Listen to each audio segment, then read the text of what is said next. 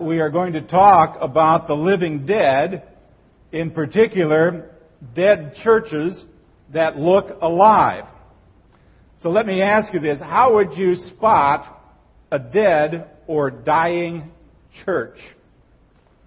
You know, everywhere I travel, I kind of look at churches and I kind of try to figure that out. I mean, is it a church that has declining population?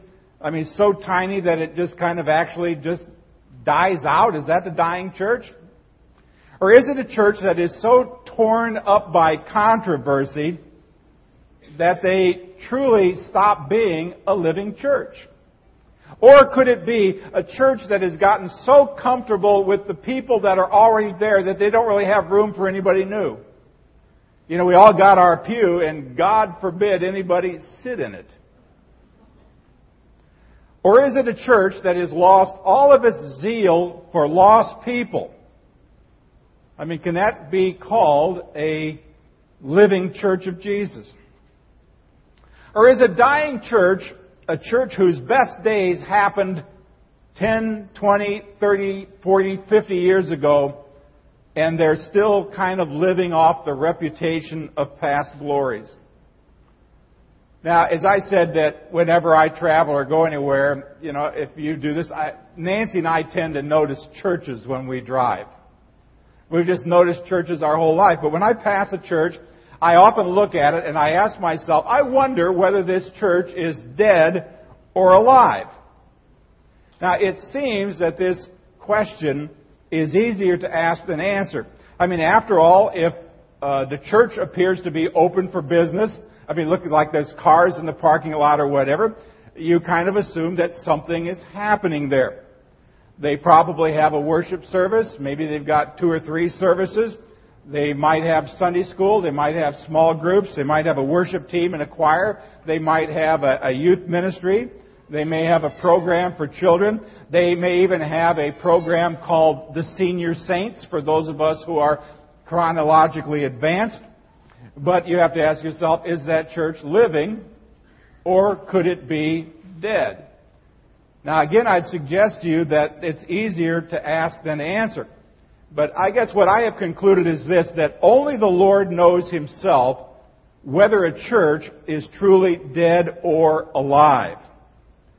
A church may seem dead, but have all signs of life in it, or Far more ominously, a church may be full of life, but actually be at the point of spiritual death. Well, such was the problem at our next church, the church at Sardis. If you look at the map, you can see where we've been thus far in our weeks. We started first week with Ephesus. Beautiful city, up to Smyrna, up to Pergamum with that natural harbor. Last week we were at the church of Thyatira, and this week we come to the church at Sardis. Now, some people, you know, I've been wearing a different tie every week, and you say, well, you, you couldn't find a Sardis tie. Uh, well, I, I thought about it, and I thought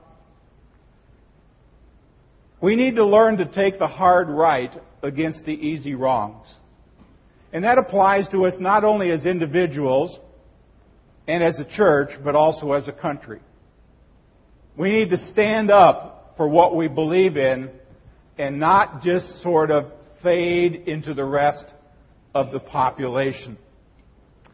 When Jesus comes to this church at Sardis, he made a very quick and disquieting diagnosis. In verse 1, he said, You have a reputation for being alive, but you are dead. First church of the zombies, huh? I mean, this may be one of the most damning indictments our Lord could give to any local church. And, it's a comment that only He could make. I mean, the church at Sardis appeared to be alive and well. It obviously had a good reputation within the community. It was evidently not on the brink of closing. And Christians in other towns obviously spoke well of them. You know, I thought about that. I thought, well, who knows about this church? Maybe they actually hosted how to be a, a, a Great Commission congregation conference. I mean, maybe the pastor actually wrote books and traveled to other churches all the way through Asia Minor. Uh, maybe they even had the largest congregation of all seven churches. But it's, it's kind of interesting as you read the text about what Jesus does not mention about this church. It does not seem to be suffering persecution. That's not mentioned. It does not seem to be affected, infected by false doctrine. We find no mention in the text about those mysterious Nicolaitans that we've heard about in the past weeks. There's no hint of sexual immorality in this church, nor is this church warned about having lost its first love. In some ways, this church at Sardis is the most difficult to dissect because we don't really know what was wrong there. When Jesus talked to these other congregations, I mean, he spelled out the problem so there's no confusion. But here we're t- t- simply told they look good on the outside, but they were dying on the inside. And strange as it may seem, uh, there is something that can be much worse than false doctrine. There could be something much worse than sexual immorality or trouble in the church, and it's this having a good reputation that is not deserved. You ever been in a church like that? You ever found one? Has a great reputation, but they don't really deserve it.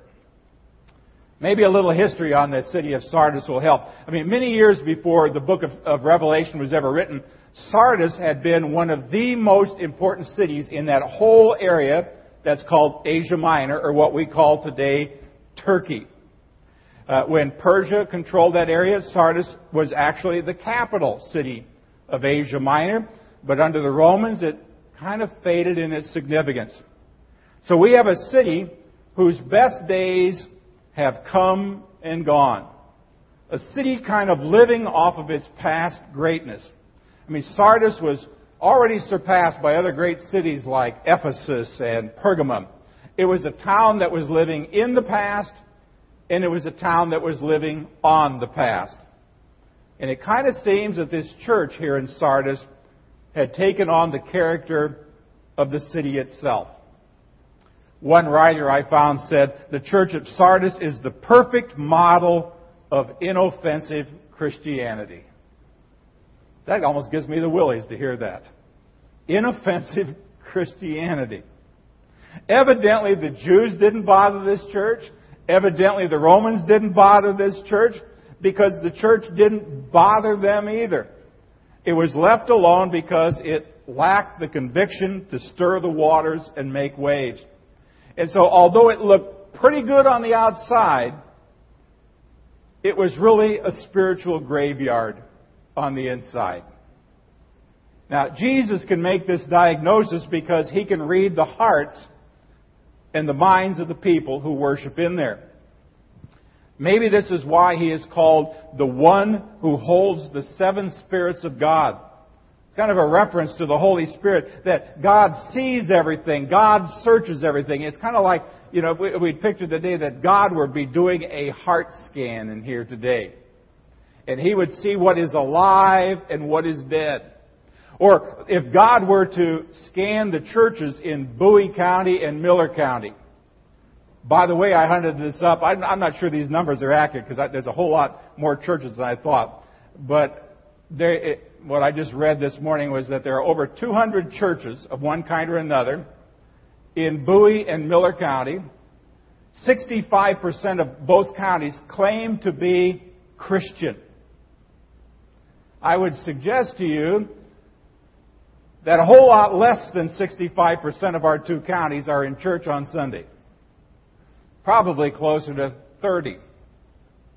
In fact, in the Lutheran Church Missouri Synod, we've lost 600,000 members in the last 20 years.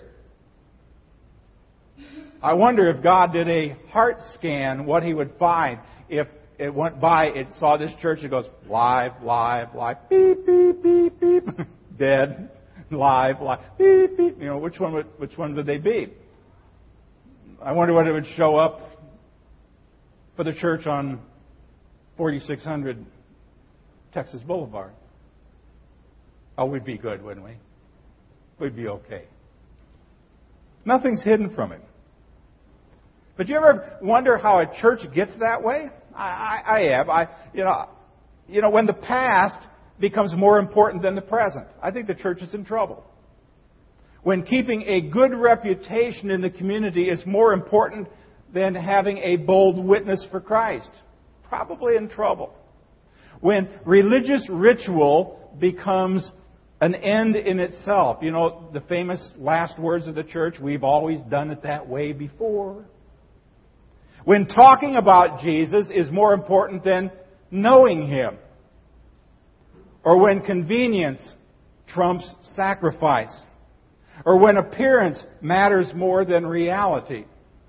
Or when tradition stifles every attempt at innovation. Or where personal comfort outweighs risky faith. Or when church activity is a substitute for walking with God. Now, what strikes me is all the things I just listed, those are all matters of the heart, and, and because of that, they're really kind of hard to spot. I mean, a church, and I've done church consultation work too for about 25 years, and a church that is dead often seems pretty alive, at least on the surface. I mean, I mean, can you imagine? Have you ever gone to a church that advertised itself this way? Come worship with us. We ask nothing, demand nothing, dare nothing, and dream nothing. Maybe we should put that on our church sign. Um, would that be a great advertisement? We ask nothing, we demand nothing, we dare nothing, we dream nothing, and we should probably add, and guess what? We are nothing. So what can you do with a dead or dying church? But I want to take a little bit deeper. And you might ask yourself, what can you do with a dead or dying individual? Well, there's some good news in here. Verse 4, yet you have a few people in Sardis who have not soiled their clothes. I don't know about you, but God has some of His people in some of the strangest places. Even in a church like Sardis that was like a spiritual graveyard, there were a few live people yet who loved the Lord and served the Lord with a pure heart. Kind of reminds me back in the Old Testament. Remember the story of Elijah? Elijah, after he had this battle with the prophets of Baal and Queen Jezebel and King Ahab, he kind of threw himself a personal pity party. And he said, I am the only faithful servant of God in all of Israel. Oh, poor me. And God called him to action by saying, Look, buddy, there are still 7,000 people who have not bowed the knee to Baal. You see, friends, God is not limited by our small vision. That ought to give us some hope, even in the most difficult of church situations. And I think anybody who ever gets frustrated in their faith or gets frustrated in their church or whatever, you ought to remember something. Uh, generally, we are not in a very good position to judge our own effectiveness. You see, when you think you've won, I would say don't be so sure. But when you think you've failed, maybe you should let God give the final verdict. You know, you and I uh, are as likely as Elijah to wrongly estimate our own victories and our defeats. It's kind of better to let God judge. So what hope is there for this dead church? Or what hope is there for a dead person? Well, first of all, I don't hope you noticed this when Matt read before, the words he accented were what? Wake up! That's the first thing. The church needs to wake up. That's what verse 2 says. Wake up, strengthen what remains and is about to die, for I'm not, for I've not found your deeds complete in the sight of my God. Now, what I didn't tell you before about the city of Sardis is that Sardis was located on a plateau. It was up and there was a high plateau. Sardis felt that it was completely safe from any invasion. But twice in its history, armies had scaled the heights during the night and had captured that city. So here Jesus' admonition to wake up and be alert, I think had special meaning for this city. I mean, no doubt this church had become so spiritually lazy. It, it, it, was everything was going well, so why bother to post a gate, a, a guard at the gates? I think about that every once in a while when I talk with Warden Cain at Louisiana State Prison, and we talk about guarding the gates of Angola. Now, we're not talking about guarding the gates of the prison to keep the guys in. We're talking about guarding the gates to keep the wolves out. Because there are a lot of people who would like to be in there and take advantage of people and teach all kinds of nonsense. You've got to be vigilant. I'd say, woe to any church who does not listen to what Peter said. Remember Peter talked about? The enemy who prowls around like a roaring lion looking for juicy Missouri Synod Lutherans to eat? Or Baptists? Or Methodists? Or Presbyterians? I mean, anybody who's got a heart beating for Jesus, he'd love to eat them up. And even Peter found out that Satan often attacks not at your point of strength, at the point of your weakness, but rather he'll kind of attack at your point of your self-perceived strength. So, and it's the same for every sheep. It's the same for every flock of God's sheep. If the, if the devil cannot make a full-out frontal attack on the church with something, he'll send wolves in sheep's clothing or cause the sheep to begin biting on each other or simply lull the sheep to sleep. And when they've all fallen asleep, he'll come in with full force and wipe them out. This is what we call the Sardis spirit. See, the Sardis spirit overtakes us whenever we begin to take God's wonderful gifts for granted. You know, when baptism becomes a little magic act, when baptism is something we do just to get grandma off our back. When communion is, oh, it's just another time in the service. Where we just kind of come up and get a religious snack and then go back and sit in our pew and watch people and see what they're wearing this week. Or when we take the Word of God for granted and don't even look upon it as a double edged sword anymore, but kind of an interesting book that may or may not apply to us depending upon how we feel that day. That's the Sardis spirit. The second thing you see is the church must return to Christ before it's too late. Verse 3 Remember therefore what you received and heard, obey it and repent. But if you do not wake up, I'll come like a thief, and you will not know what time I'll come. Now, to repent, I've said this so many times before. Repent means to change your heart, change your mind, and then change your direction. It is not saying, oh, I'm sorry. Sorry is not repentance. Repentance is a change of heart, it's a change of mind, it's a change of direction. In this case, it involves turning back to the Lord with a whole heart. And I got to tell you, I, I, don't think there's anything more difficult than to, for a, for a comfortable church to repent. I mean, most don't change until there's a whole lot of pain involved. I mean, we don't pray sometimes until we are absolutely desperate. You know, we don't pray until we're at the end of our rope, and we don't uh, we don't repent until it seems like there's no hope. Let me take you back to the Reformation. Remember Martin Luther? Martin Luther nailed 95 theses on the door of the Castle Church in Wittenberg, Germany. The reason he did this was to spark a little bit of theological debate in that town. He did not have on his mind a theological revolution, which we call the Protestant Reformation. I don't know if you know what any of the 95 theses even say.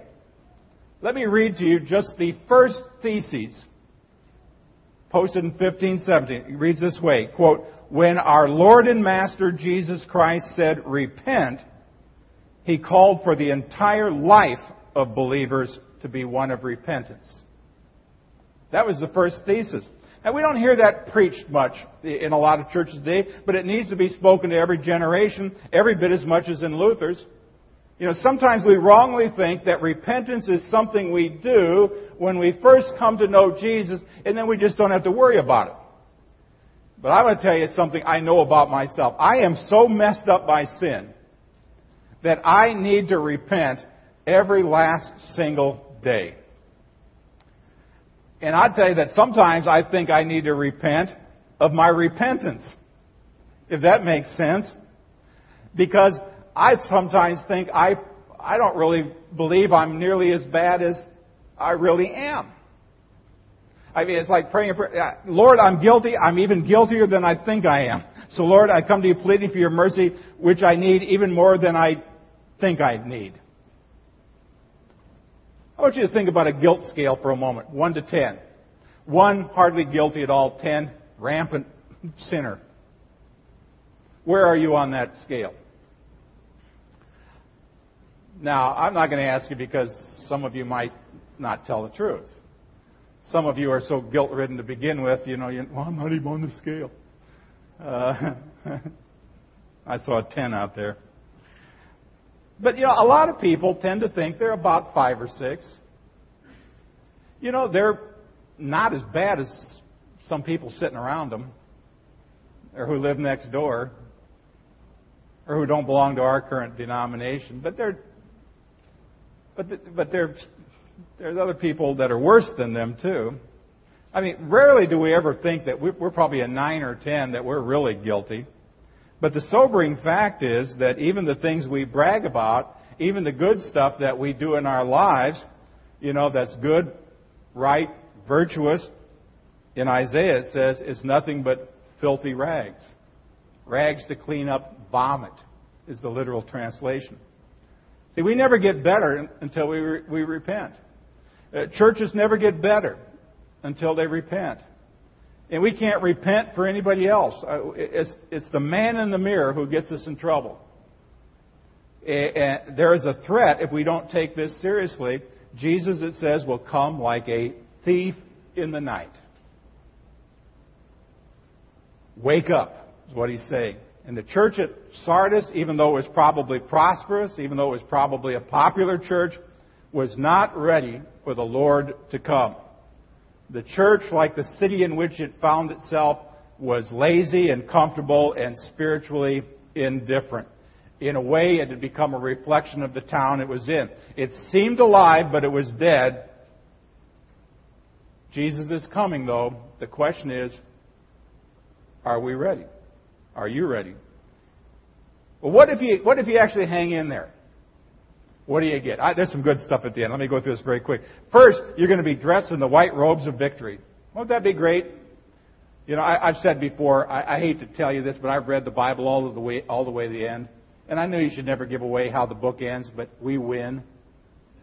I, I don't mean to ruin it for you, but you know, we win in the end verses 4 and 5. They'll walk with me dressed in white, for they are worthy. He who overcomes them will, uh, will, like them, be dressed in white. I mean, what a great thing.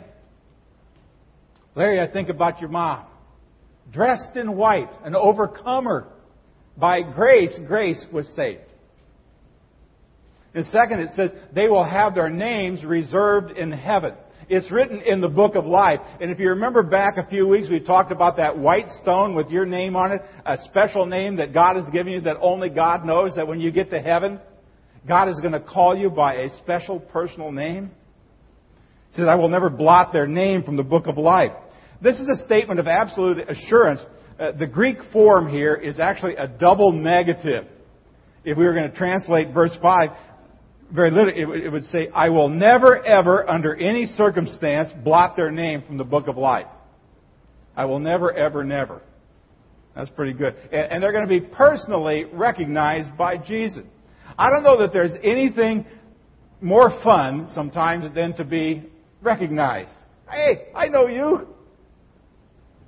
Happened to us this last week. Nancy and I were waiting for our kids at the Keeter Center for lunch up in up near in Hollister.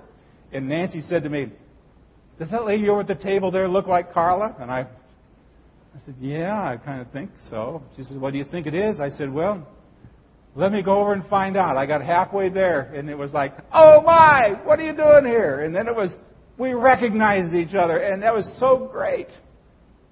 Just think, no greater reward than for you to show up at heaven's door and not hear, uh, and what was your name again? but they have the door go, ah, Matthew Hackworth, so great to see you. Oh, we've been waiting for you. Eh, now, as we kind of come to the end of all this, where did this church go wrong? Where do we go wrong? This is the church of the living dead. It was a bastion of dead orthodoxy. It was a beehive of religious mediocrity. Its spiritual condition was made worse by the fact that on the surface they seemed alive. You know, far worse than persecution from out, from without, I would say, is rot, with, rot from within. And friends, this can happen to any of us. It can happen to the church at any time. And maybe that's why the message today really is wake up. Wake up. Shape up. Repent. Remember what I have done for you. See, that Sardis spirit overtakes us any time we start taking God's gifts for granted. I mean, how quickly we can become the church of the living dead and not even know it. In fact, some people might even need to look in the mirror and ask themselves today, do I really know the Lord at all? And as I said before, it would be better, I think, sometimes to be an out and out pagan than to go through life as a cultural Christian, not really knowing the Lord. At least the pagan knows he's a pagan. But the cultural Christian thinks he's alive when he may be near death. Now, God loved that church at Sardis. I'm going to preach a message in a couple of weeks that's just called God Loves the Church. God does love the church. He loved the church at Sardis, and guess what? God loves the church in Texarkana. God loves this place called First Lutheran Church. And God loves the people that are in this church. That's why we need to pray. Lord, start with me. Start with us. Lord, do your work in me. Do your work in us. Wake me up. Wake us up. Stir us up. Stir me up to, to love you and to serve you so that the world will know that I belong to you, that we belong to you. So my prayer for us today, friends, is that God would wake us up and would deliver us from the church of the living dead so that we would be the church of the living Christ. May God grant it for his sake. Amen. Let's stand and join together in our affirmation of faith we speak together. My faith is in God, the creator of heaven and earth, the maker of all things visible and invisible. My faith is in God the Son, Jesus Christ, who came into this world to be the Redeemer of this world, who left the wonder and glory of eternity to enter time and space, who proclaimed the kingdom in the word and deed, who called us all to follow him, who died